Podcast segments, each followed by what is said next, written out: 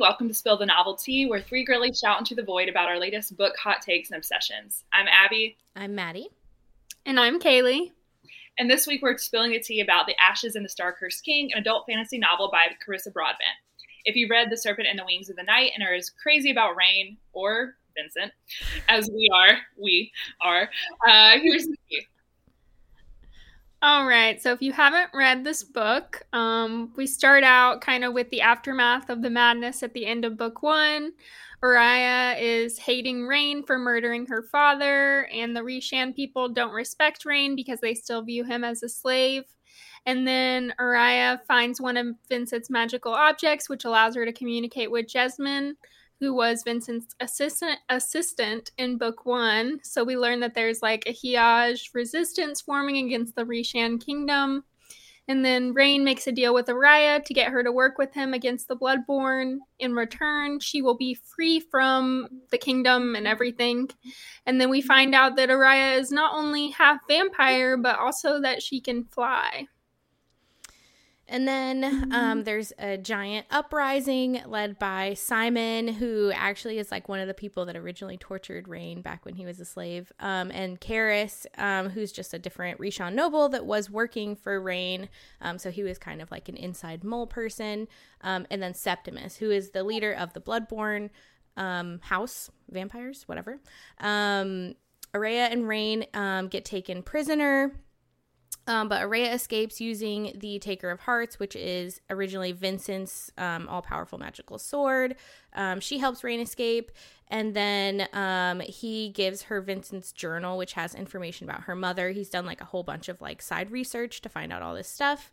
Um, and then Raihn gives Araya the opportunity to leave him and be free, um, and she chooses to stay. they fall back into lovey doveyness with this like big show of affection and we we stand. We love it. Um, then Araya and Raihn go and join Jesmine's resistance. Um, they end up going back to the castle to fight with kind of like this hodgepodge army of Hiaj soldiers, um, Rishan soldiers, and also some humans. Um, eventually.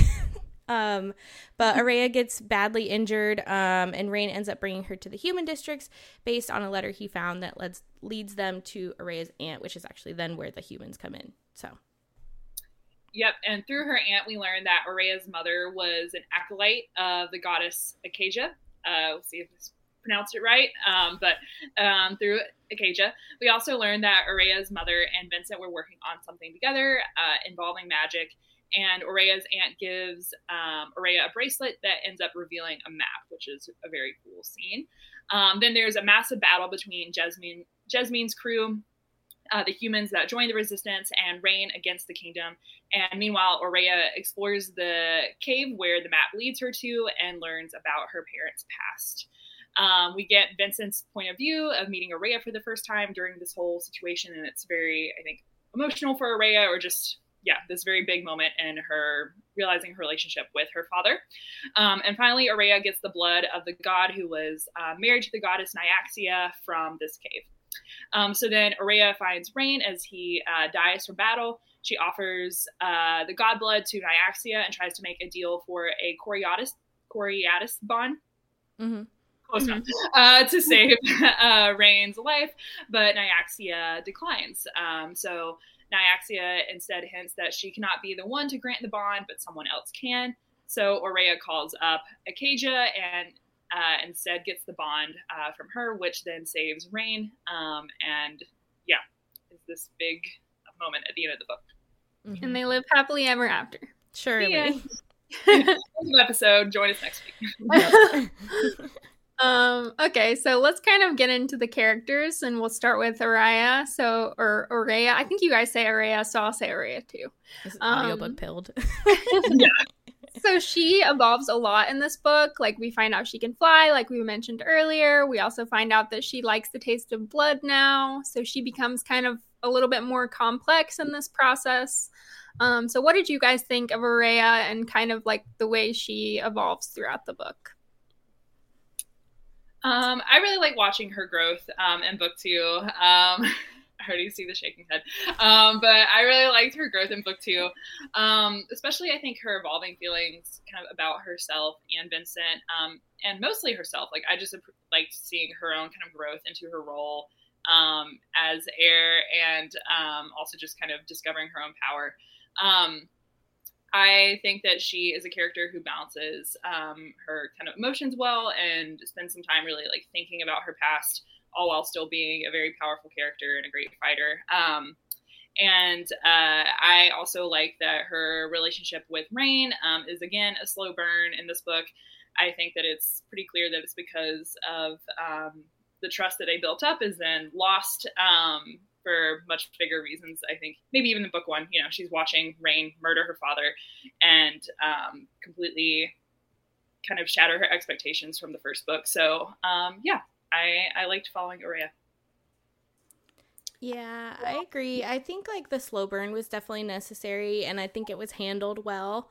Um, but I don't really maybe this is like a hot take early on, but like I don't really think Oraya changed that much. Um I, she she all of the complicated feelings that she had about Vincent were pretty much the same as in the first book, like at the core, which is like he loves me, but he's kind of he kind of sucks, but he loves me. I know he loves me. That was the entire second book for me is just her kind of going over these same kind of thoughts of like he left and it was also the same with Raihn by the way it was like oh he, i know he cares for me but he like there was just a lot of like parallelism and i don't really feel like it changed that much um like and i don't really feel that she landed in a solid place at the end of the book um with her feelings about vincent in a meaningful way that meant like she felt any differently than still kind of like holding those two things together. Um but that being said i really like Oraya as a character. Um, I love that she's like just very obviously the more powerful of the pair between her and Raihn.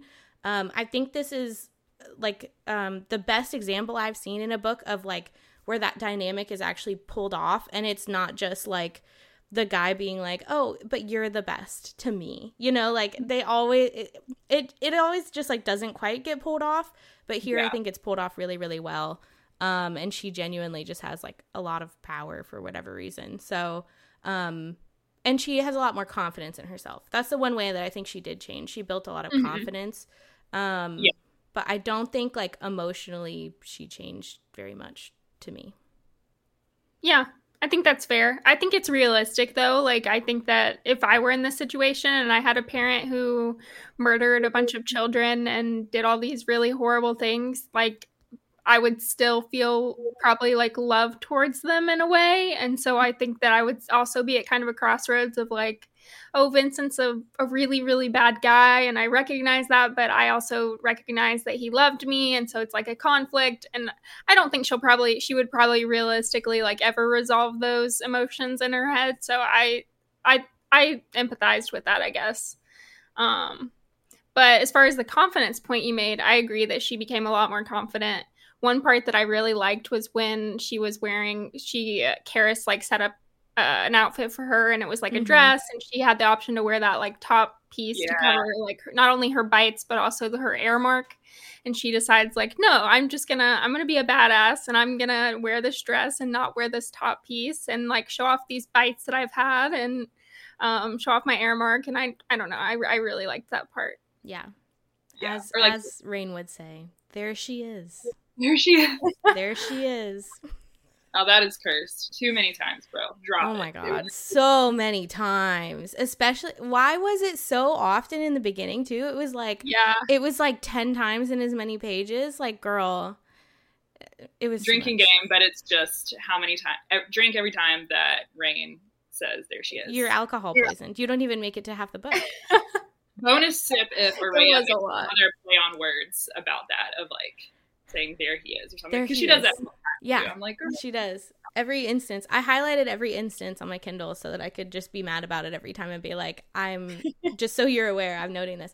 Compared to a running count of that later. Like i yeah. compared to um the other thing that they have that they say all the time which is the one honest thing which was actually good. I, like, I like the way. Yeah. It was really Yeah. good. It was not overdone. She saved it for emotional moments. You know, Yes. it wasn't just like, what do you want for dinner? One honest thing, Araya. Like, girl, shut up. I hated it. Anyways, sorry, that was not relevant. Carry on. That was funny. Um, okay, what about Raihn then? How did you guys feel about Raihn throughout the book? Uh, I love Raihn. Okay, I think I felt about Raihn the way you guys felt about Araya. I feel like Raihn um, had so much more like personality and depth in this book, um, especially in the beginning. The like first third of this book, as y'all know, was extremely difficult for me to get through. I just thought it was such like a slodge. Like not a lot was ha- It was so much like introspection about things we'd like honestly discussed to death in the first book, in my opinion. Um, and like a lot anyways that being said like Raihn's parts where he was hmm. like managing things and like or thinking about his past it was like such a relief to me when it came to like a Raihn chapter in the beginning because i was like okay at least something will like be happening or i'll be learning some like new information that's interesting not just reading like another chapter that's like oh Raihn is so hot but he killed my dad but also my dad was kind of shitty but like i loved my dad like i just I, Okay, she I never she never did the Raihn is so hot thing. That's from she absolutely Wing. did. She absolutely was like, "Oh, when I look at him, I feel such a way that I hate myself for li- feeling this way." Like she absolutely, like, would look at him and be like, "He looks so good." And she didn't say I, those. I do not think but- it was that bad. I think in Fourth Wing when we had Violet being literally like Xaden is so hot, like that was annoying. But I think I think this was said a little bit more gracefully. At Well, it- yeah, but it was the same pretense. Like, oh, I love him, but he killed my dad, but he blah blah blah blah blah blah blah. Um. Anyways, that being said, um, it was more graceful than Fourth Wing. Yes, I agree. Um, which is why I hated it a little less than Fourth Wing, but it also went on a lot longer than Fourth Wings did. So, um, yeah, I just really liked Raihn in this book. I liked his like uh dimension, and also. I, and I, I know y'all are gonna disagree with this too. I liked that it revealed that like he's made several like terrible, awful decisions because to me, I'm like, surely people will see that like this is just what vampire life is like, and Vincent is just a guy, but didn't work. I, So. I wait, no, but I don't disagree with that. I, you know, spoiler, we're getting to the Vincent part in a minute, but uh, I think that we learn a lot about Vincent, but I don't.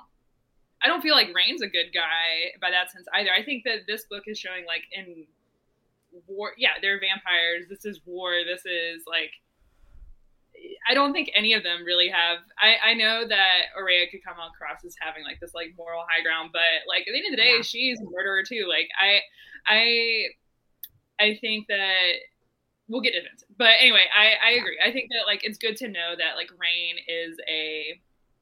Um, we see him as a more, I think, complex character in this book, um, and I like seeing him step into a leadership role.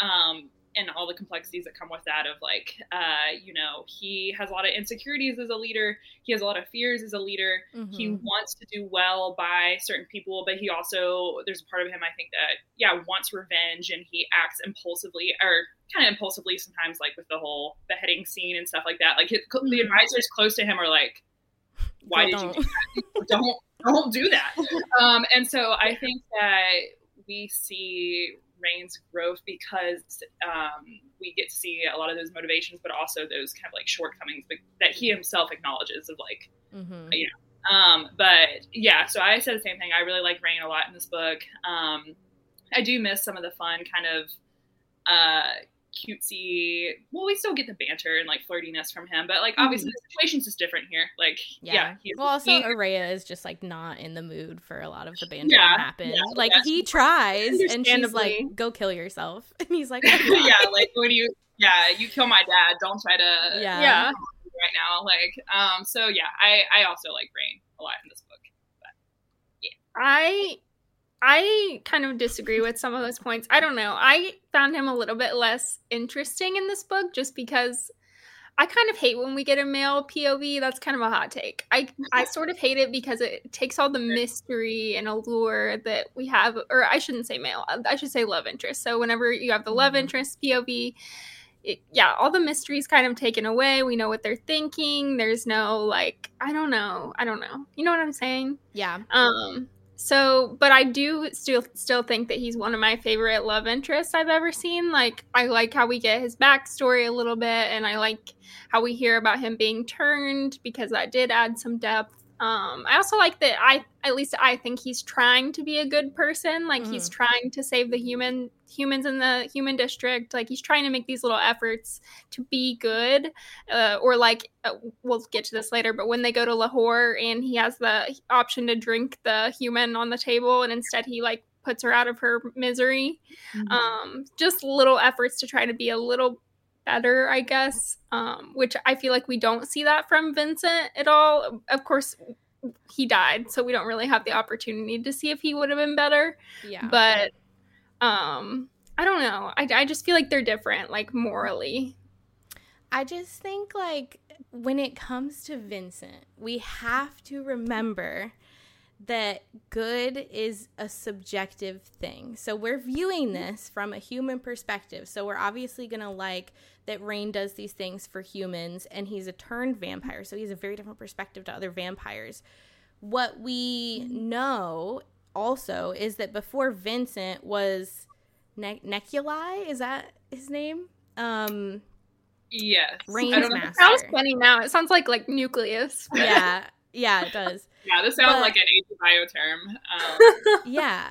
But yeah. he was like pretty objectively awful and like wretched as a as a creature. And Vincent is the one that took power from him.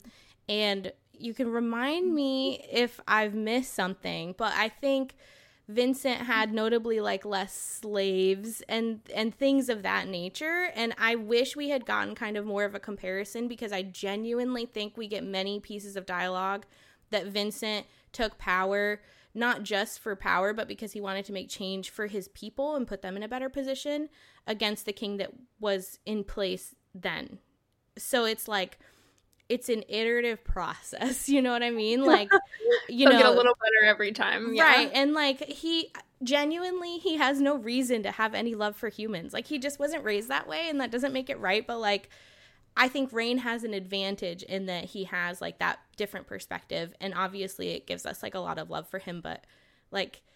Vincent was also trying to be a good person, I think. I also think that that's a yeah. fairly like without getting too much too much. I think the point that you're with the point about him being turned and having a different perspective, um, mm-hmm. I think that that's that is a huge like, yeah, a massive difference there. So, yeah. Um, also, I if I can ask real quick, what did you guys think about?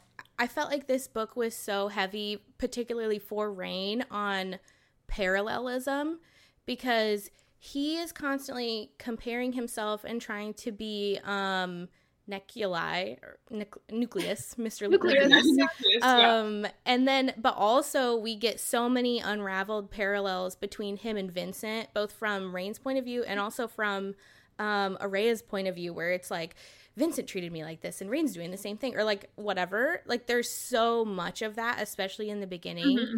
she even says at one point um about Raihn it's like it's a line that was like um he's talking as the king now but then he turns to me and he talks as something else which is something she said all the time about vincent. It was yeah. so heavy. Did you guys notice this? I did notice that yeah i didn't but that i'm glad that you point that out because i well i noticed in the sense of like um I would say maybe not parallelism. I didn't know. I didn't pick up on that. I picked up on a lot of like Raihn again, kind of his maybe insecurities or just like mm-hmm. fears as a leader. So he's looking to past examples of like what he doesn't want to do mm-hmm. and like how he's trying to establish himself as something different. But um, I didn't notice that about the line with Vincent, but that is cool because I totally remember that from the first book. So yeah. That's cool. Yeah. Yeah. Yeah, I thought the comparison was really interesting. Um I think it just made Vincent seem that much worse, which I think we're supposed to get. Like, I agree with you, Maddie, about a lot of your points. I just think we're supposed to hate Vincent because that's the only way we can, like, that's the only way we can forgive Raihn for killing him. Like, Carissa has to write Vincent as this really bad guy and has to compare them and, ma- and make him seem bad. Otherwise, we would think, you know, Raihn's awful for killing Araya's dad. You know, that's her dad. So. Yeah. I do think that Carissa feels that way. yeah. because Araya feels that way the entire novel, and in my opinion, for no reason. Because y'all know there is no bigger Vincent Stan than this bitch right here. Okay, I love that man. I stand that man. Um, and I'm not mad at Raihn at all for killing him because like vampires are gonna vampire. What was he supposed to do? Like keep him locked up in a dungeon? Like yeah, okay, like it, it be like that, man. But I did feel like the parallelism was a little heavy handed for me. It it kind of slogged up the first part of the book. I think that's why a lot of it felt so redundant, is because um, it was so much like we've we were getting this same relationship over and over. They're doing these things, and they're like, "This is just like when Vincent did. It. This is just like when Neculai did it." Like, and it's like, okay, I get it. Like, I get it. You're a king. Like, you're gonna do king stuff sometimes. Like, I feel like we could chill. yeah. But yeah. it could have just been me like being super sensitive to that because like if Abby didn't even notice it, then it probably like wasn't that bad. But it no, just no, added to I the slog. I think you're right too that the pacing of the beginning of the book just felt a little off and it's a lot of just like spending time in their heads right? So uh, no i agree on the redundancy point. I just hadn't picked up the specific like parallel yeah. lines that's cool so. Yeah. But, yeah. But we can what? talk about their relationship together araya and Raihn. I think this is something we all agree on so this will be fun. Yeah. So I... yeah go ahead kaylee I loved like how realistic the slow burn was for this book, and I actually think Iron Flame, when that comes out, will have a similar uh, mm-hmm. uh, dynamic because like after a huge betrayal, you're not supposed to forgive them right away, you know. Mm-hmm. So like Raihn had to grovel for Araya's love, and mm-hmm. she hated him. Like really felt well, not really. She she loved him deep down, but she like outwardly hated him. Um, and so, yeah, I, I thought the banter was also really good. Like, I loved all their cute little moments, especially like when he calls her princess and he gives her little like sarcastic comments. I, I thought that was really cute. So, yeah. Mm-hmm.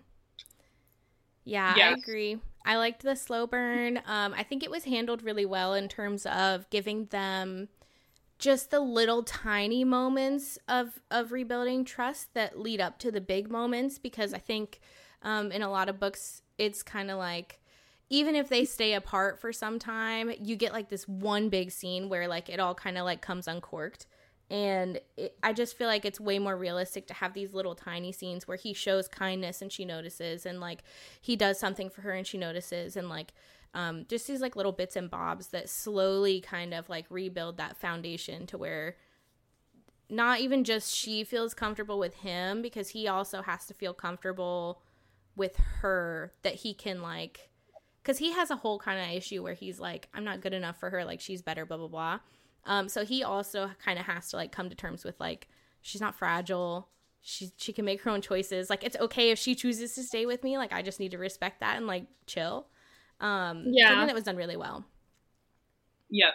Agreed. Love the groveling. Uh yes. I, I love a groveling make, man. make, make him work for it. That's what i'm saying. Like uh yeah make them work for it. Uh, and I also like to something I liked about book one as well um, is that um, I feel like sometimes when you have like a it's like an enemies to lovers type situation. Um, at some point, uh, the lovers aspect kind of trumps whatever conflict mm. they had. Um, mm-hmm. Like just willing to put some of that on pause, or like they end up taking a certain side. I think that, and I guess you could kind of say that at the end of this book because um, by the time they're bonded, it's he's technically like a king of the House of Night, right? I think they say that at the end, the king and the queen of House. Of yes. Mm-hmm. Yep. He's bonded to her. Okay, so um, but anyway, what I was gonna say is I like that in both book one and book two. I think that um, you still have to, yeah, even when they build that trust they still have to look out for themselves, their own um, people. Like you still can't fully trust their motivations, but it's because they have other loyalties too. And I think that um, they kind of maintain that throughout this book, which I really like. So yeah, agreed. I like the groveling, and I like that it's complicated. It's not just like you know super easy. He has to work for it. Yeah.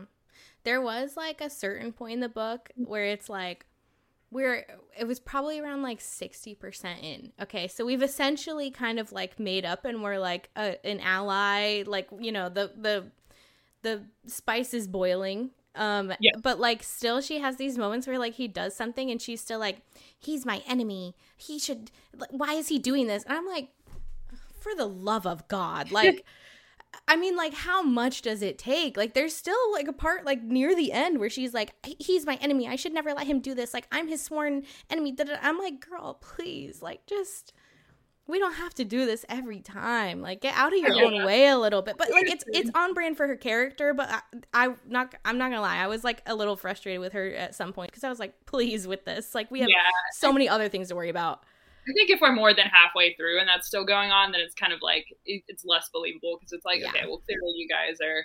But I think too, um, I want to say, um, was it Septimus who was trying to basically like make a deal with her at one Mhm. point in the book, and Yeah. she basically just tells him to fuck off. Mhm. Um, uh, but like, I think she's like sitting there and like kind of, if I'm remembering correctly, like she doesn't really consider it, but you know, the she's reminded of the fact that like she could easily, yeah, she could kill Raihn and Yeah, you know be powerful in a different kind of way. Um, and so even if she isn't really going to do it, I think it's still just interesting that that dynamic still exists throughout the book of like mm-hmm. they're powerful together, but they could also be powerful separately. So Yeah, and and we're constantly reminded that she could be much more powerful than him, and like Loki that she is because she Yeah. she constantly he is literally like the damsel in distress, which I just find so funny, and like he also pokes fun at it like later in the book when he's like, "Oh, you might have to come rescue me again," and she's like, "I mean, I might." probably actually, yeah. it's, it's just very funny but i really liked that he was the damsel in distress and like earnestly so. Like even when she's fighting um El- elvinine i don't know her cousin um Yeah. who turns yeah that um who turns out to be like i mean low-key like weird and evil whatever. But um like she has to do the entire fight by herself. He literally shows up like at the end when it's over and he's like whoops and he just like helps you know carry her somewhere else. But i like that it wasn't like he had to save the day all the time kind of a thing Yeah. Agreed. Yeah. I I also like that like he trusts her, like he knows that she's going to be okay. Like I like when he pushes her, he pushes her like off the tower yes when he, to make her fly and he, and she's like, "How did you know that like I'd be able to?" And he's like, "I don't know. I kind of figured, but I didn't know. You know, like I didn't know for sure." yeah And he, he- and he, then- then he says something like, "I would have caught you, but I, I'm sure you would have caught yourself." Like, Mhm. I- you or never something let like yourself fall Yeah, you wouldn't let yourself. Yeah. Yeah, something like that. yeah and so I, I think he like he trusts that she's got it like with with fights and Oh, stuff yeah. he's like oh yeah she could come save me or like Mhm. you know she could save herself she's fine Mhm. and i i really like that dynamic because it's not it's typically not like that in fantasy books No. yeah so And Yeah. also something I want to bring up about that scene, which will lead us into our next thing. Um, this um that scene was like a perfect way for Araya to realize something complicated about her father. Because when Raihn is like, I pushed you because I knew you would be able to catch yourself, she has this moment where she gets really, really emotional because she knows that Vincent also knew that she could have caught herself, but instead of pushing her, he chose to like shelter her, or, you know, depending on your perspective, he chose to like mislead her and kind of like tell her that she was helpless. Um, and I think that's like a perfect way for Araya to actually come to these realizations and try to come to terms with these things because Vincent and Raihn they have parallels, but they're very different in how they treat Araya, and I think that's more where the the focus should have been on rather than kind of like rehashing stuff constantly that like we've already kind of like talked about. But I think that scene in particular, I'm like, mm, that was a really good way to do it. Yeah The whole, the whole like her learning to fly scene, just Yeah. for her own development and stuff too, um, was really good. Yeah, I agree. But that brings us to my boy. On that note, Uh, yeah, we so we have Vincent. So um, uh, one of y'all should probably start. go I for can- it. I can hear it. So, sorry, Manny, but Vincent's he's a bad guy. Like he's a bad guy. We've already acknowledged this. Like, I think the scene We- where Evelaena, Evelaena, sorry, Abby and I have acknowledged this. Um, but where Evelaena explains like what happened to her and how he murdered all of these children and all of their cousins and just all of their, these children relatives. Like it's just it's really brutal and very descriptive, and we're supposed to get that Vincent's a bad guy, but I'll also recognize that he's a product of like what has happened to him. Like it, it loosely mentions that Vincent's dad killed his brother when he was like as soon as he came out of the womb, basically, because he was a, a threat, and so Vincent has had a lot of trauma, um, and that makes him into a villain. So he's a complex villain. Um, but I also teared up like at the end with that very last scene with them. Like, uh, so even though I hate Vincent, I did tear up like it with the scene where she was like saying bye to him, basically, um, just because it was emotional. Mm-hmm. Yeah, I I don't know, man. I don't know what's wrong with me. Um, I just like regarding the Evelaena thing, however you mm-hmm. say her name. I'm just like, we already knew this. Like, hello, like I don't know what's going on. I'm. We knew he slaughtered his family, but and then also like, okay, yeah, I'm sorry that happened to her. Also, she's a fucking freak, and she's like a low key a pedophile. So like, I don't feel bad for her. Um, but like, I uh also when we get his perspective, I think it's like pretty quickly after that we get like his the like interlude of like his inner thoughts of it and he's like the only way that I can like justify it to myself and cope with it is if I say that all of their deaths are my father's fault. Like he uh it's I forget how he phrases it, but he's basically like it's his fault that all of these people have to die. Like it's his mistake kind of a thing. Um, and so it's like, which I recognize is like mental gymnastics, but I just feel like, I don't know, I'm so confused about how it gets perceived this way when we get his perspective. And like, he's just a guy. Like, I just. Just a guy not, who murdered a bunch of children. Yeah, just as, a guy. As did Raihn. As did Raihn didn't ne- kill any Neculai. children.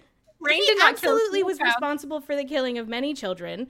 Uh, just because he didn't personally kill children doesn't make him any less complicit you, in any what, kind of what war are you crime. Saying? Like, when was he responsible for the deaths of children? He put Vincent in power, who actively he knew would wipe out Neculai's entire house, including the woman that he loved. Um, like I, he's just. Complicit. I don't think he was responsible for that. He was just a, a slave, dude. There's a whole chapter. I think I, that's reaching. What do you mean? Vincent used all of the int- what do you mean? What's happening? Raihn? Abby, back me up, girl. Abby, Raihn, back me up. Raihn fed Vincent information for months about how to infiltrate the castle, so how to take directly responsible for Vincent killing people. I was he's complicit. Say, so, but okay, but but then Vincent, if Vincent's the one doing the thing, I don't really. How is Vincent not responsible for that? I'm not saying Vincent's not responsible. I'm saying that like there's a lot more room being given to Raihn for other crimes than like Vincent, who is just a guy. I don't. Raihn is also just a guy. They're both morally gray, so Raihn is also a villain. I think the truth is, yeah. Well, uh, if Vincent is a villain when he doesn't do a damn thing this whole book to make anything worse, then Raihn is also a villain. Yeah, he's dead, so he can't really do anything worse in this book. Yeah, uh, but I'm saying like, uh, in the sense that they're all vampires. Like I, I think we made this point in the you you brought this up in the first episode, which is true. Like we the good thing about this, these books is that the vampires the vampires be vampire. Like they're very much they're they're they're violent. They are literally bloodthirsty. Like they are vicious.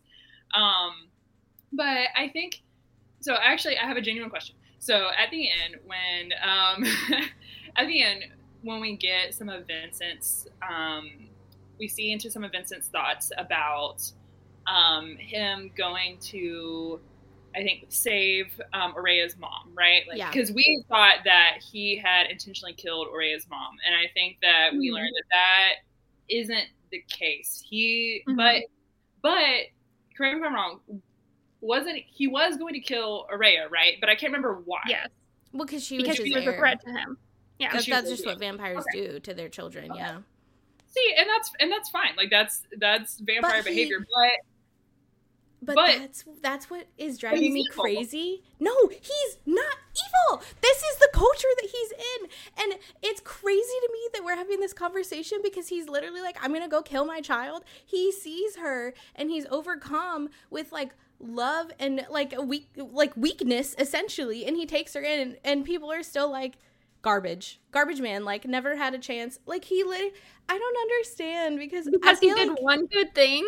He did one good ma- thing. he let um Oraya's mom leave too. No other vampire would have done that. And he knew she was pregnant with his heir and he let her leave and left her safe for years. No other vampire would have done that. He has been weak since he fell in love with her. Weak. Vampire weak. Like I, i, just, am gonna disagree respectfully.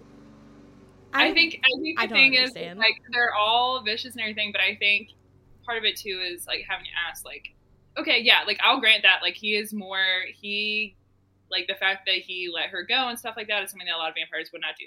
Agreed. But I also think like he his grace is very limited to things that he's selfish about. Like he loves Oraya's mom. Um, even though he has a hard time like admitting it because he doesn't like want to give up that part of himself. But so like out of I think that yeah, he'll protect her as insofar of like letting her go.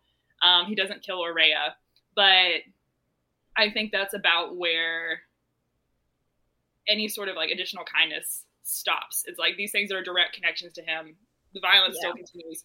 I, I agree with you that the vampires are pretty much all the same. Um, but like I think part of that too is accepting like, okay, maybe he's not this great father. Like I don't know. Anyway, I don't know. I, I don't know. I don't understand. I think I just don't get it. Like Raihn was literally willing to give up like hit the hope of his people to save Oraya. Like Raihn is also almost solely interested like when it came down to his people and Oraya, he chose Oraya and he would choose her again and again and again as he does throughout the book. Like I don't I just don't he's I don't know. I just think they're they're low key the same. They're low key the same. Um and I don't think he was like a good guy, but I don't think I think he was genuinely like as good of a father as anyone who had been through and had to survive and come out on top of the things that he had to as he like could have been. I found it really redeeming to read the parts where he was like talking about his love for Alana, Elena, um, Oraya's mom, um, which only made her like more mad at him, and I didn't really understand why because I thought like it was all pretty reasonable. Um, I don't know, and also I don't really think that like he hampered her development much. I think he pushed her as much as she could have been pushed at the time, and I also think um she's like 23.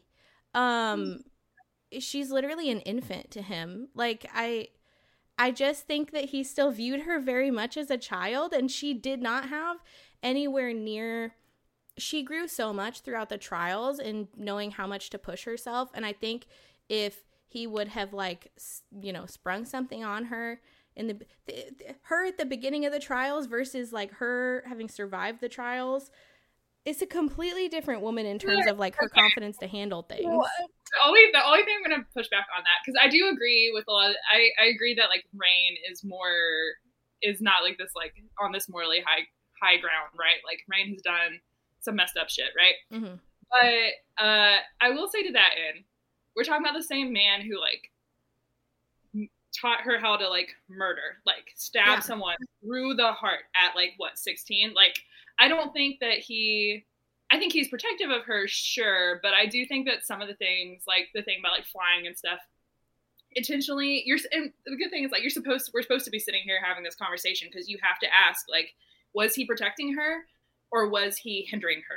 Was he doing Hmm. both? Like, I think if this is the same man who taught her how to put a like dagger through bone, um, and made her do it and watched her do it, I don't think that he's like afraid of her learning how to fly. You know, like I don't know. I, I think if he thinks that she's young, then I think a lot of his hard training, and she said that he's a hard teacher. Like I think that that same logic should then apply of like, yeah, she's young, but I'm gonna teach her to be tough, and including things like learning how to fly, like using her powers. So I don't know. I'm a little sus Yeah. of the fact. But then I'm honestly curious. Why do you think he didn't teach her? You because you think he was Because genuinely afraid of her power? him. Then why Yeah, didn't he kill her? I don't know. Because he loves her. It's complicated. It's it's complicated, but he does he does hinder her. He does because No, but yeah. Sorry, Kayla. Go ahead. Sorry. No, no you're good. She, um, he could he could at least let her know she's half vampire or his daughter, but he, it's because she's a threat to him. That's why he doesn't tell her. Like that has nothing to do with her age. Being able to say, "Hey, you're my real daughter." It's literally just because she's a threat to him. That's the only reason he didn't tell her that. Like, and you said it too earlier, Matt. Like, he is the fact that he kept her alive is unexpected. Like, I do think that there are parts of him. Like, I will concede that I think there are parts of him that are good. Like, he, I do think he loves her I still think if he's a vampire, then I still think he is a vampire in that he doesn't want to like because if she finds out her power, and I think we talked about this with some of the other heirs, like they could easily, yeah, usurp the throne, like kill him, done, like you know. Then why would he lead her to ask for the Coriatis bond, where she would inevitably become extremely powerful and inevitably find out all of these things that she's finding out now? Because then I don't think that there's much of a motivation for her to like she can't she can't kill him. That's the idea because if she kills him, no. she dies. So that was the whole reason behind it is because he didn't want to die. He wanted to live forever as king. Probably because he knows he can't keep those secrets from her forever. And if she once she finds out, then he's done. Anyway, I think my favorite thing though is that Vin- is Vincent becoming our like main discussion. yeah, we gotta move on. We're taking way too much time on this. We're the listen for our, in total. Our, our, our, he's complicated and just move on. That's all I've been saying. He's complicated, not evil. That's all I'm saying. It's fine. Moving on. Our Denisha. hot take is just uh, Vincent. Just one word. It's Vincent. Oh uh, let God. us know what you think about Vincent. Um, we want to get into it. So anyway. Yeah. Let's move on to conflict. Uh, well, do we want to talk about Mische first, or do we just want to move on oh, to conflict? Yeah, we should talk about Mische. My bad. Since she's the whole she's the whole next book. If anyone missed that, True. um, she's gonna be the third book, the lead, um, and she's gonna be in the Shadowborn Shadowborn house, House of Shadow. I don't know if it's house. I don't know what it is. Shadowborn is house. It's the House of Shadows, I think, and then there's the Shadowborn. Yeah, and then there's Shadowborn okay. if they're people that are that were born into that house. I think yeah. you're right. Yeah. I think. Okay. So that's a pretty big deal. Um, I I love Mische. Like, uh, even though we don't see her very much in this book, I think that she's like a light, like throughout the book. Um, she's she's good to have around. Um, so I'm excited to read more of her in book three personally. Yeah, I yes. agree. I I really like Mische. I just again for me like she just wasn't here enough for me to care fully about her. Like I, every time she came in, like you said, it was a light. It was something really fun and interesting. She's such a good contrast to Oraya and Raihn in like every scene.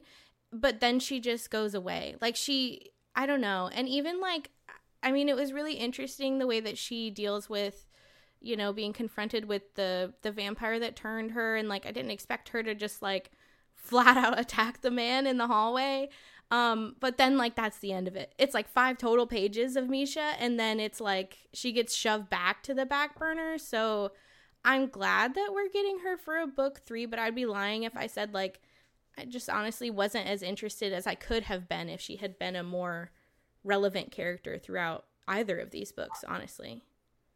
Yep, agreed, 100%.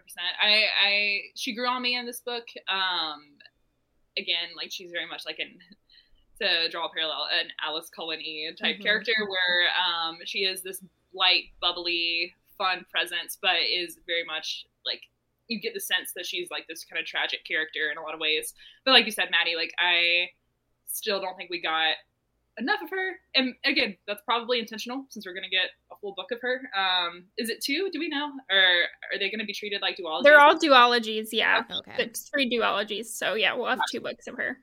Okay, so I assume that it's very intentional the way that they're uh, Carissa Broadbent's being very like strategic by withholding information about Mische. But yeah, same spot. She grew on me, but could have could have had more. Mm-hmm. mm-hmm. Sweet. All right, so now we move on to the big conflict slash war. So, what did you guys think about the conflict and the war?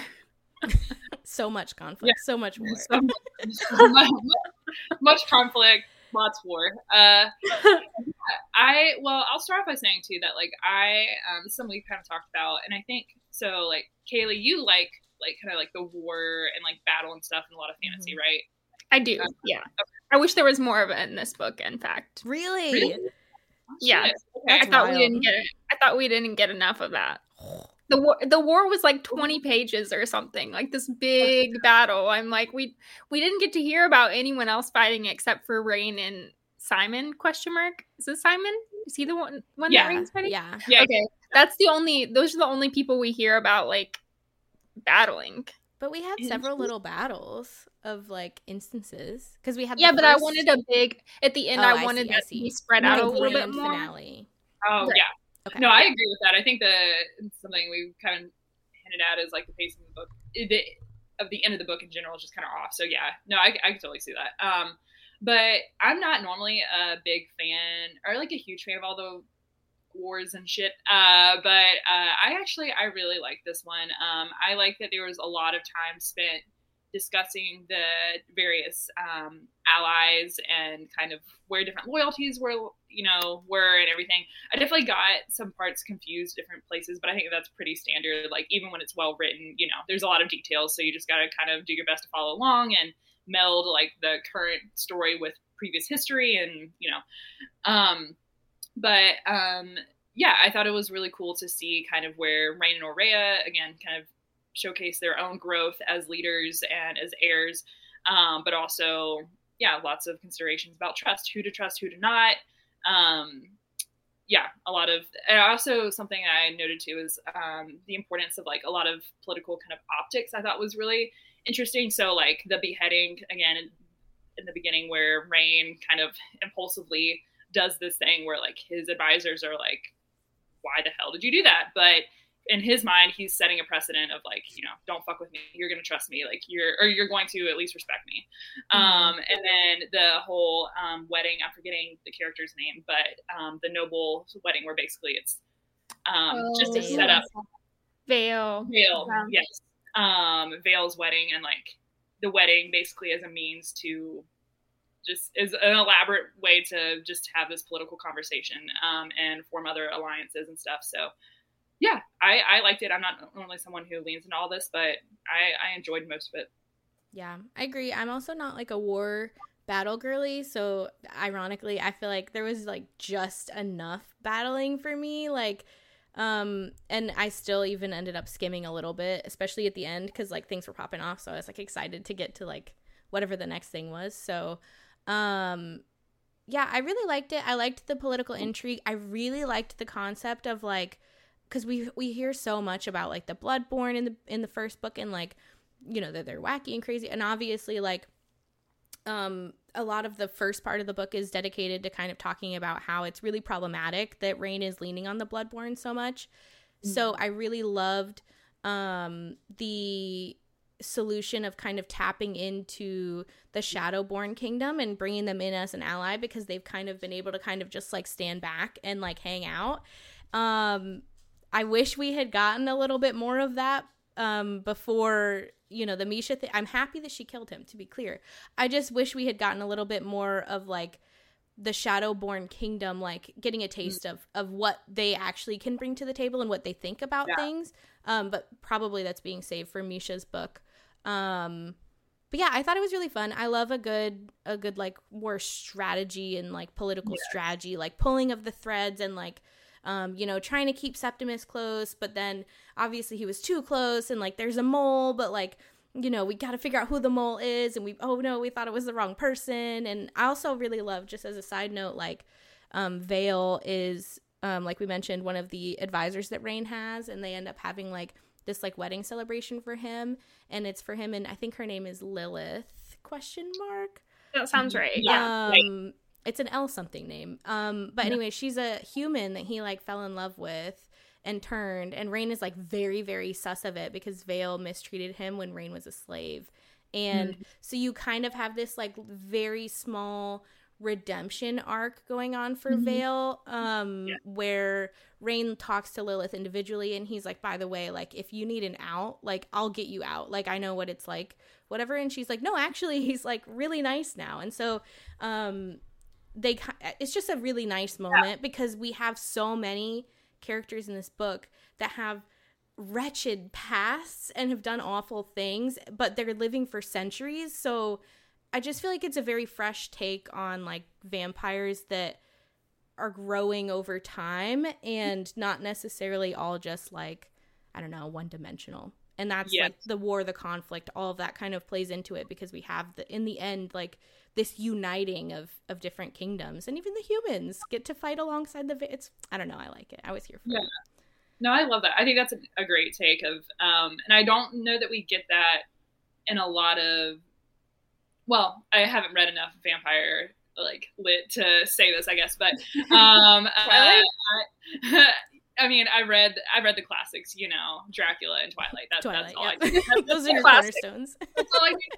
It's both ends of the spectrum. This is somewhere in the middle. Yep. Um, but um, I I really like this idea of like a redemption arc, um, or just the idea that yeah they can you know live basically forever and they still can be people that evolve and change. And I think sometimes they're very stuck. Um, Mhm. so no, I think that's great. I, I I really like that too. Mhm.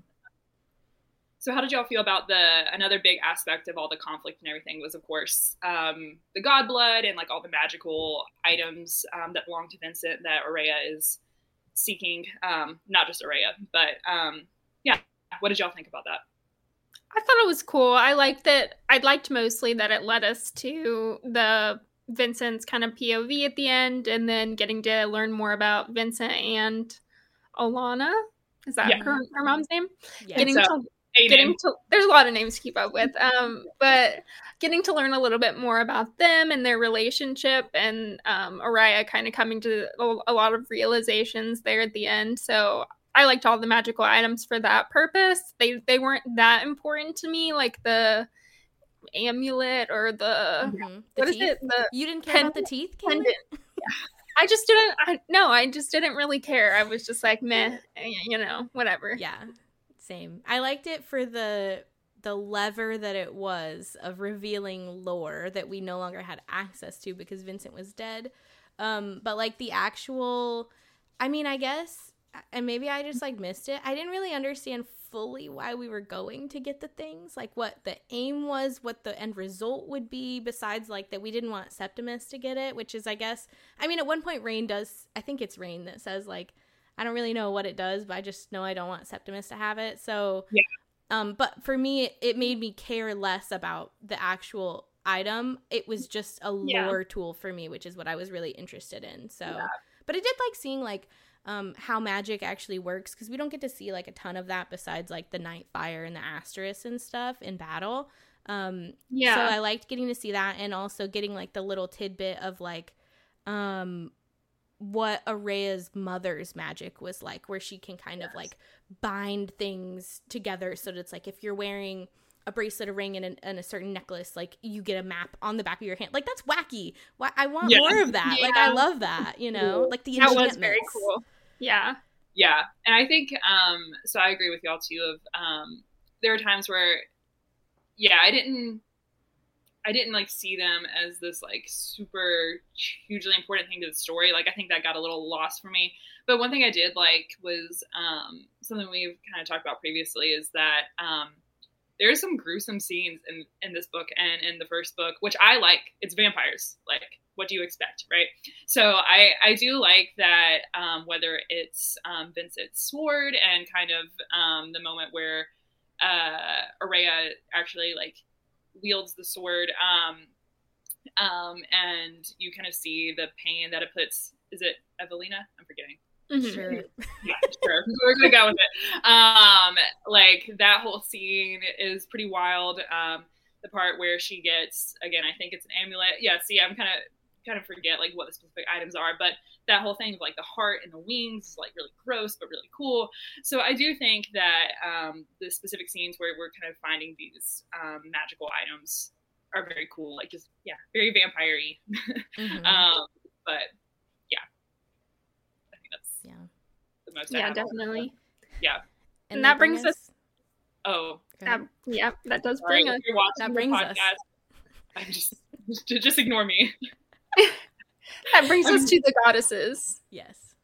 yes which we have conflicting feelings about um so what did you guys think what did y'all think about Acaeja and nyaxia there at the end So for me, um, for one, it felt way too similar to the ending of book one, where it's like, you know, Oraya comes out, Raihn is perishing. Um, she has to save him, so she um she has the god's blood at this point and then um she's like well instead of it being used as a weapon how else can i use it? And then she's like nyaxia come help me. And uh, that's exactly what happens verbatim. Exactly literally. and then nyaxia's like what the fuck do you want? And she's like do you want your husband's blood? And i don't know. It just and then nyaxia yeah, Nyaxia was like low key. Yeah. no, what the hell is going on? Like y'all are so weird. And she she gets mad, and then she kills Simon, who was like, I don't know. I wanted Raihn to kill Simon for the for the arc of it all, and she just instantly like takes the man out, and you're like, okay, well there goes like the big bad. Um, just instantly slays him, and then she's like you're a loser. I don't want to do this, but like I you could maybe ask someone else to do it. Flies away. And then Oraya's like, "Oh no. What other goddesses do I know? My mother's goddess. Mother's goddess becomes summoned because of course she does. And then she's like, "Can you do this crazy thing for me?" And the goddess is like, "I've never done it for anyone else, but why not?" Yeah. I, yeah. I and I like the like I really liked in book one. I really liked seeing Nyaxia. Um, I like the fact that Nyaxia is kind of like petty. I think it's funny, but I also yeah. think it was kind of weird. I don't know. I I just think unfortunately I really I do like getting the goddesses. Um, I wish we would get them in a different context. I would love to get Acaeja like she seems like such a cool goddess and i again would love to see Oraya explore like the side of her mother's kind of magic and things like that more.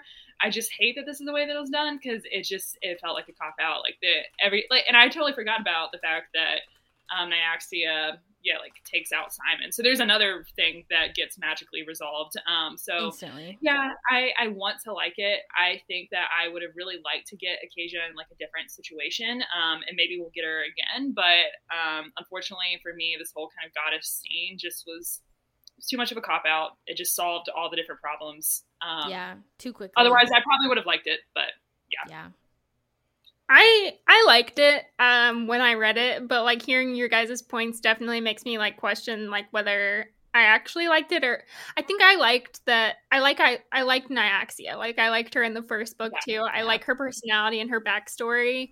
Um so I think that's why I liked it. The Acaeja part I did I agree that it's a cop out and I just didn't I don't know, it didn't really it doesn't add up really. Yeah. We don't know anything about her character or much about her backstory at all. So like we don't know what would be in character for her. Yeah. Um so yeah, I know. I agree. I also like um I just feel like I don't know. I I feel like um sorry, I'm distracted. Right, if you're listening having some visual various things are happening on the platform we use. yeah, you'll have to go to YouTube to see what happened. That yeah, was very dramatic and distracting. Um I apologize. okay, okay I've, I've regained my train of thought. Okay, what I was gonna say is I really liked that when Nyaxia came, she was like, "What the hell are y'all doing with my husband's remains?" Um, True. But then she was like, "Chill again," and I was like, "That's not my Nyaxia." Like my Nyaxia that I stand would have laid waste to like everything, right? Because she's ridiculous. So yeah, the fact that like, she give me that, give me that vial yeah, she, the, the, she was even entertaining Oraya was like crazy, which like Oraya acknowledges. She's like, I actually don't have the power to do this, but like, I don't know. It was just like, it was. I don't know. I don't know. I was like, this is well, a little liked, YA. I liked that Nyaxia was like, um, I'm doing you a favor because you are now the you're the queen now. You're the sole yeah, leader. Like I, I did like that. I did think that was in character for her, but other than that, I agree. Well, and I think it's funny too to go from book one where you have this entire I'm saying this now, you have this entire like event or tournament or however you want to call it, a competition. Uh, that the entire point of the competition is to then win and get a wish from this goddess. So presumably you don't have a ton of interactions with this goddess. So you go through the entire Kejari to get grant get a wish granted from this goddess. Mhm. And then it's like uh in this book, Oraya just has two goddesses on speed dial, just like yeah, uh, yeah. Just by asking politely. Yeah like so, yeah. And I mean, I think too, that's a good point, Abby, because we should also point out last episode. Oops, sorry, I knocked my mic. Uh, last episode, we had a little bit of a disagreement because I think Kaylee, you said you didn't like that they both got to survive because it felt like a little bit of a cop out because like Nyaxia is kind of like a bad bitch. And like we were like, well, but like she loves to see the drama. But like again, she has this moment where she I don't know, she's not as violent as she could be. And it's not that like I wanted True. her to kill them all instantly, but like but like, what if? is she more bark than bite? Like that's kind of where I'm at right now. Is like, are you actually just like kind of a bitch? I think But, she like- wants to see it play out. She wants to see all the drama that's gonna like ensue, but nothing. There is no additional drama that happens. But I think maybe that's the idea. Is like she wants to see what plays Yeah. out. I don't. I don't know. See, I don't 'cause- know. No, no, yeah, I think you're right. But the other thing too is um because I think I think Oraya has this. I can't remember if someone talked to her about it or if she just realized in her head that like Nyaxia doesn't want to end the conflict, which Mhm. like falls in line with the idea of her just being petty and like um but at the same t- at the same time like the thought of Raihn and Oraya having the Coriatis bond and like completely changing the political landscape. I'm like, that's also drama. Like that's tea. If you want to see tea, let's see the tea, you know. But anyway, Yeah. I don't know. It could be. I don't know. I think I just think granted, we don't know a lot about like the god and goddesses structure. I think it's absolutely wild to have like another goddess completely change the landscape of like the people that you rule. Like I that's a big Yeah. choice. Acaeja just came in Yeah. and said, "All right, yeah, sure." And the Like- fact that Nyaxia kind of like hinted like you could ask someone else, but like I'm not gonna do it. I'm like, what is going on? Like, what is happening? I don't under like. Did she think that she would be perceived as weak? Maybe because she would, people would be like, oh, she's such a sucker for love. So like that, maybe that could be why. I don't. I don't know. It's very. I, I want more. I want to understand Yeah. more. I need a novella of Nyaxia's POV. Honestly, There I- I think there is a novella in this series, but I don't Oh. know what it is. Wait, for real? oh, I think so. T Hang That'd on, I'll look it up real quick. fun lore. I mean, we had so much, so much to say about the goddesses. Let's go. Yeah. Yeah. a lot I of want, feelings. to, I want to like them. I just didn't like how they showed up. Yeah, yeah. Uh. I um, I don't know. I, we so I don't know. Never mind. Forget it. There is there is a novella, but it's not published yet. Oh, okay. So mm, we'll see. Interesting. We'll see. Okay, so whew, all that being said, As if that It's- wasn't spicy enough. For real, it's time for the believe it or not the spiciest segment of the pod. Um, we have our pour overs and our hot takes, if there are literally any left to share. Um, so honestly, um, I can start just since part of mine have to do with the goddesses. So, um, my hot take. Everyone knows Vincent is my actual hot take. Okay, everyone knows. I don't want to talk about it more. We're, we're over it. We're over it. We've moved on. Um, my hot take is that um, Mische was like criminally underused in this book because she could have solved many, many problems. Okay, the first problem being that, like we talked about, the goddesses were so random. Um, Mische should have been the door to Aca- Acaeja for Oraya. Oh my god, their names are also similar. Mische, Acaeja, Oraya. Um, Mische is a vampire that has a relationship not with Nyaxia, beyond just the fact that she's a vampire, but actually with um, Atroxus because she was a priestess before she got turned. Um, and she used to have powers from Atroxus. It was this whole thing. Um, but I really wish that that had been utilized as a way for Oraya to look at Mische and say, like, Nyaxia isn't the only door, the only answer. Um, and when she found out that her mom um, was a follower of Acaeja, in my brain, I was like, okay, sick. Like now Oraya is gonna go um, you know, kind of like research and look into Acaeja and see like what this is. It's gonna be such a big part of like her growth because it's gonna be her finding her roots and finding connection with her mom, all this good stuff. Um, and it doesn't happen until the last like four pages, and then Acaeja is just like, "Yeah, girl, I know you. Well, I know your mom. We good." Yeah. And so I just feel like it was like a huge missed opportunity that um, it could have made me care about Mische more. It could have made me care about Acaeja more. It could have made me like Oraya more because she would have had a little bit more like emotional growth, kind of away from like away from Vincent. Like I, th- I think she needed to find more of herself outside of like just having this complicated relationship yeah. with her father. Um, so that's my hot take. Agreed.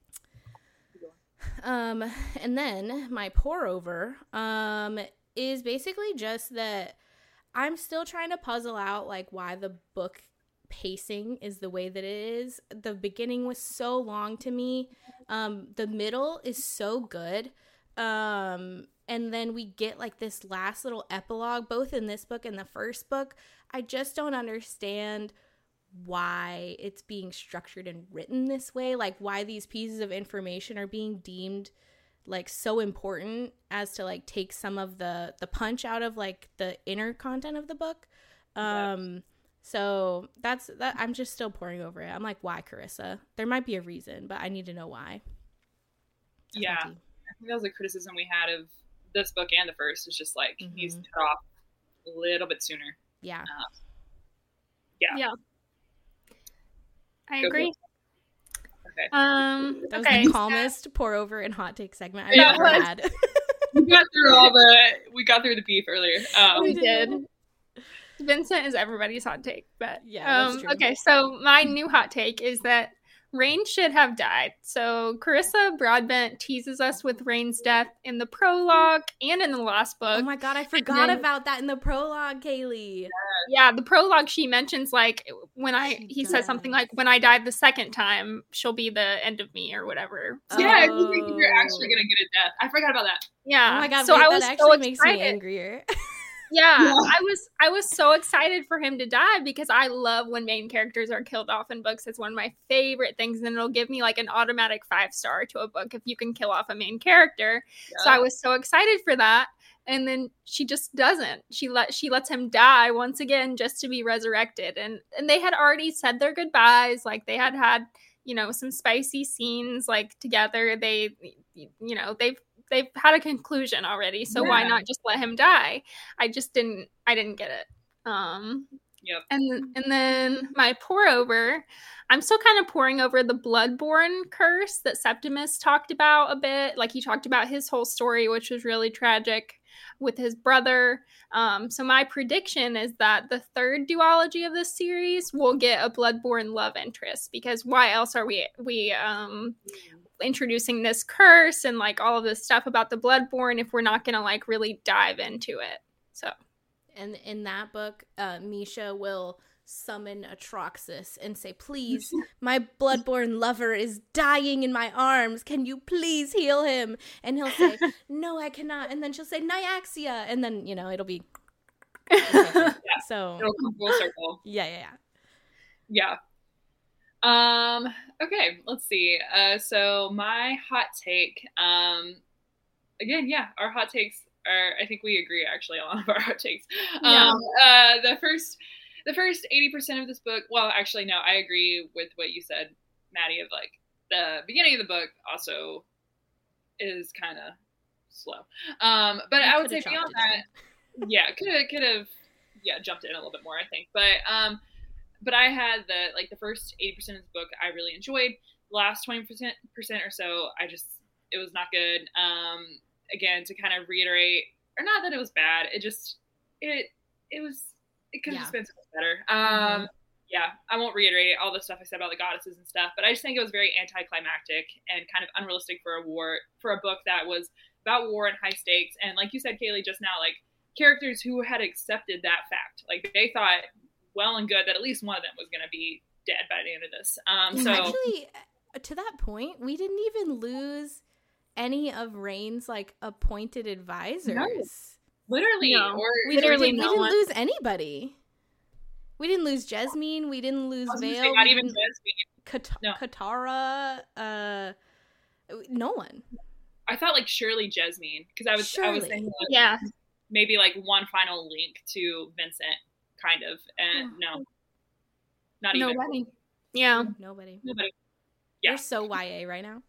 Yeah, Book it's so YA. giving, giving YA. Um, but yeah, so that, that's my hot take. We kind of already talked about it. Um, in terms of pour over, um, I'm just pouring over uh, Oraya and Raihn's bond and kind of what it means for the rest of the series. Um, and while I don't like the fact that Rain was resurrected again, duh, uh, I am interested to see how um, their kind of bond progresses and specifically not for their relationship because I'm sure uh, we won't get as much of that. And I'm not sure if timeline wise, like if we're going to keep progressing or if it's going to be different timelines. I don't know. Um, but um, if it is the same timeline, I'm interested to see kind of how the House of Night progresses um, and what their bond means for their kingdoms or courts or whatever. So Do we know? Does this mean?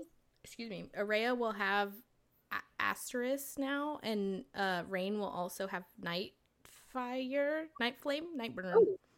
I'm not sure. Like, did they I thought, we had literally? ta- I thought we had talked about she always had Asteris.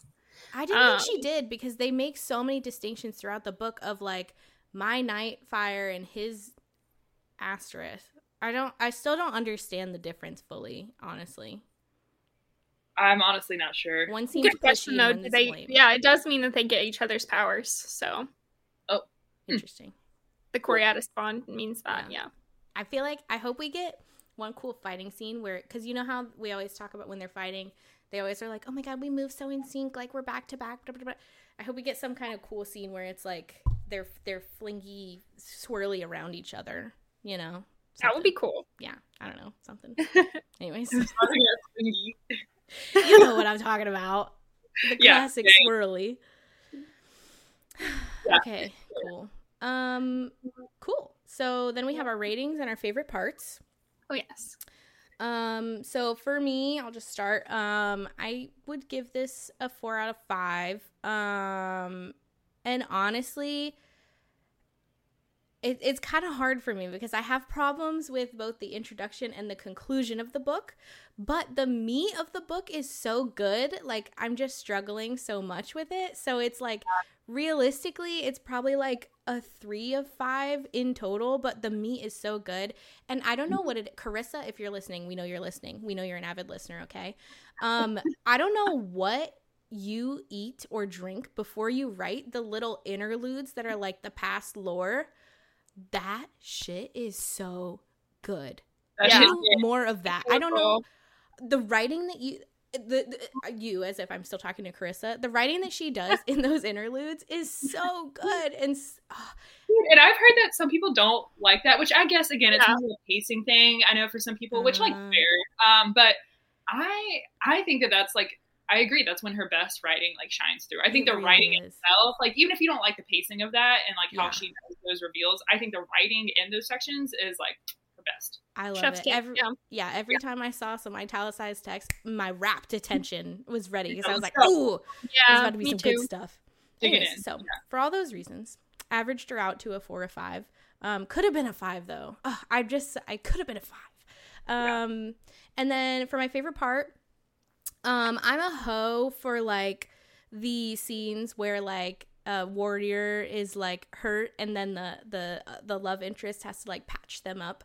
And it's very like intimate in like a non-intimate way but it's so intimate. So the scene where Raihn is helping Oraya heal her wings we, there's so much leading up to it. Um but it just it was so good. And so it was really really pivotal for their relationship as a whole to kind of like give them the path forward that they needed to kind of like come back together so love that that was my favorite part That's a good one. My rating, I give this book a four and a half out of five. After talking about everything, I probably will move it down to a four out of five. Um, mostly just because of, of Raihn's resurrection at the end. I found that really annoying. Um, but I loved I loved I also wrote that I loved the interlude bits a lot and I loved the writing. Um, I also thought the characters were really fleshed out, which doesn't happen a lot um, in books like Oraya and Raihn. I thought they were really fleshed out. Um, so yeah, and then my favorite part was when Oraya interacts with Nyaxia and Acaeja at the end. Um, kind of you know, I know that you guys feel differently, but I actually I did like that scene. I enjoyed it. And I found Nyaxia's dialogue really interesting and I would love to see more of Nyaxia like in the next books. Yeah, she's a slay. Yeah. I kind of wish she was the main character for the next duology. Me no too, Mische, but or yeah. we get like a, a back her backstory like in full. I would yeah. love that. Well, because well, I, I really sorry. Go ahead, Abby. Oh no, no, go ahead. I was just gonna say I really love like the tidbits we get from her, mostly in the first book, where it's like she started out and like all the other gods and goddesses treated her like she wasn't shit, and then she had to like claw her way to the top. So I'd love to see like what her relationship actually looks like in that like political sphere that she's in. And if it is like a she has to act hard to like stay respected um but really she's like kind of a softie. Because also would that not be just so poetic for i feel like all or not all but like a lot of the vampires especially the main characters we see they're like i don't like doing this but i have to to gain the respect of my peers. And so it's like y'all just if you would just agree to respect each other please we could have such a better time. Please. So much easier. Yeah. yeah. No well and i was gonna say too um yeah, I, I, after this I'm gonna look up and see what the novella if we know what the novella is going to be about. But um, I think that would be a perfect use of novella uh, to have like novellas about the different goddesses. I would I would eat that up. Yeah, I, I think that. oh, like, it's about Lilith. Oh, okay. Well, oh, okay. that's fine. I liked Lilith. I guess. Yeah, she's cool. Yeah, she's cool. Sure. She's cool. Sure. I, I would love uh, goddesses one. So, please, Carissa, please, Carissa do a yeah, spin-off series. One of our loyal listeners here. Um, please, please. Um, okay, so um, I also gave this one a four. Um, I think that the characters progressed really well. Like I said, I'm not only a fan of like the more war-focused fantasy books, but I really enjoyed this one. I thought it was really well done. Um, I yeah, stand by uh, the fact that I think Carissa has some really like really beautifully written parts in these books that a lot of other fantasies, even if they have great plot and great characters, don't necessarily have these very like poetic um, uh, kind of um, sections. And I love that she does that. Um, but yeah, same issues with pacing in the beginning and the end. Um, if it weren't for that, it'd be a five for me. Uh, and then my favorite part, um, I just love seeing the different scenes where kind of Oraya is kind of learning about her own power and kind of leaning into that. So, like we talked about earlier, I love the scene where she finally kind of wields uh, the sword, uh, where she kind of finds the um, various kind of magical objects. Um, and I think my favorite might be um, when she learns to fly. We talked about that earlier, but it's just good for it's simple, but it's good for so many reasons for her character development, for her and Raihn, and for her own reflection on her and Vincent's relationship. So um, I think it's just a cool, it's a cute, sweet scene. But it's true. And for the record, you guys, you know how I hate an overpowered main character. I wasn't even that bothered by it this time. I only rolled my eyes a little when she popped out her wings. Okay, just only nice. a little. So that's a that's a big statement for me. So like a half really did that. She did that. That's a little win. A little win. Yeah, yeah, yeah, yeah. My hater. Also, energy. quick note: I just want to note for this podcast, it's all fun for us, the arguing and everything. Um, when we argue about Vincent, it's all fun for us. Like we love each other. So it's yeah, we, we're we're planning on going to fight outside after this. Uh, yeah, yeah.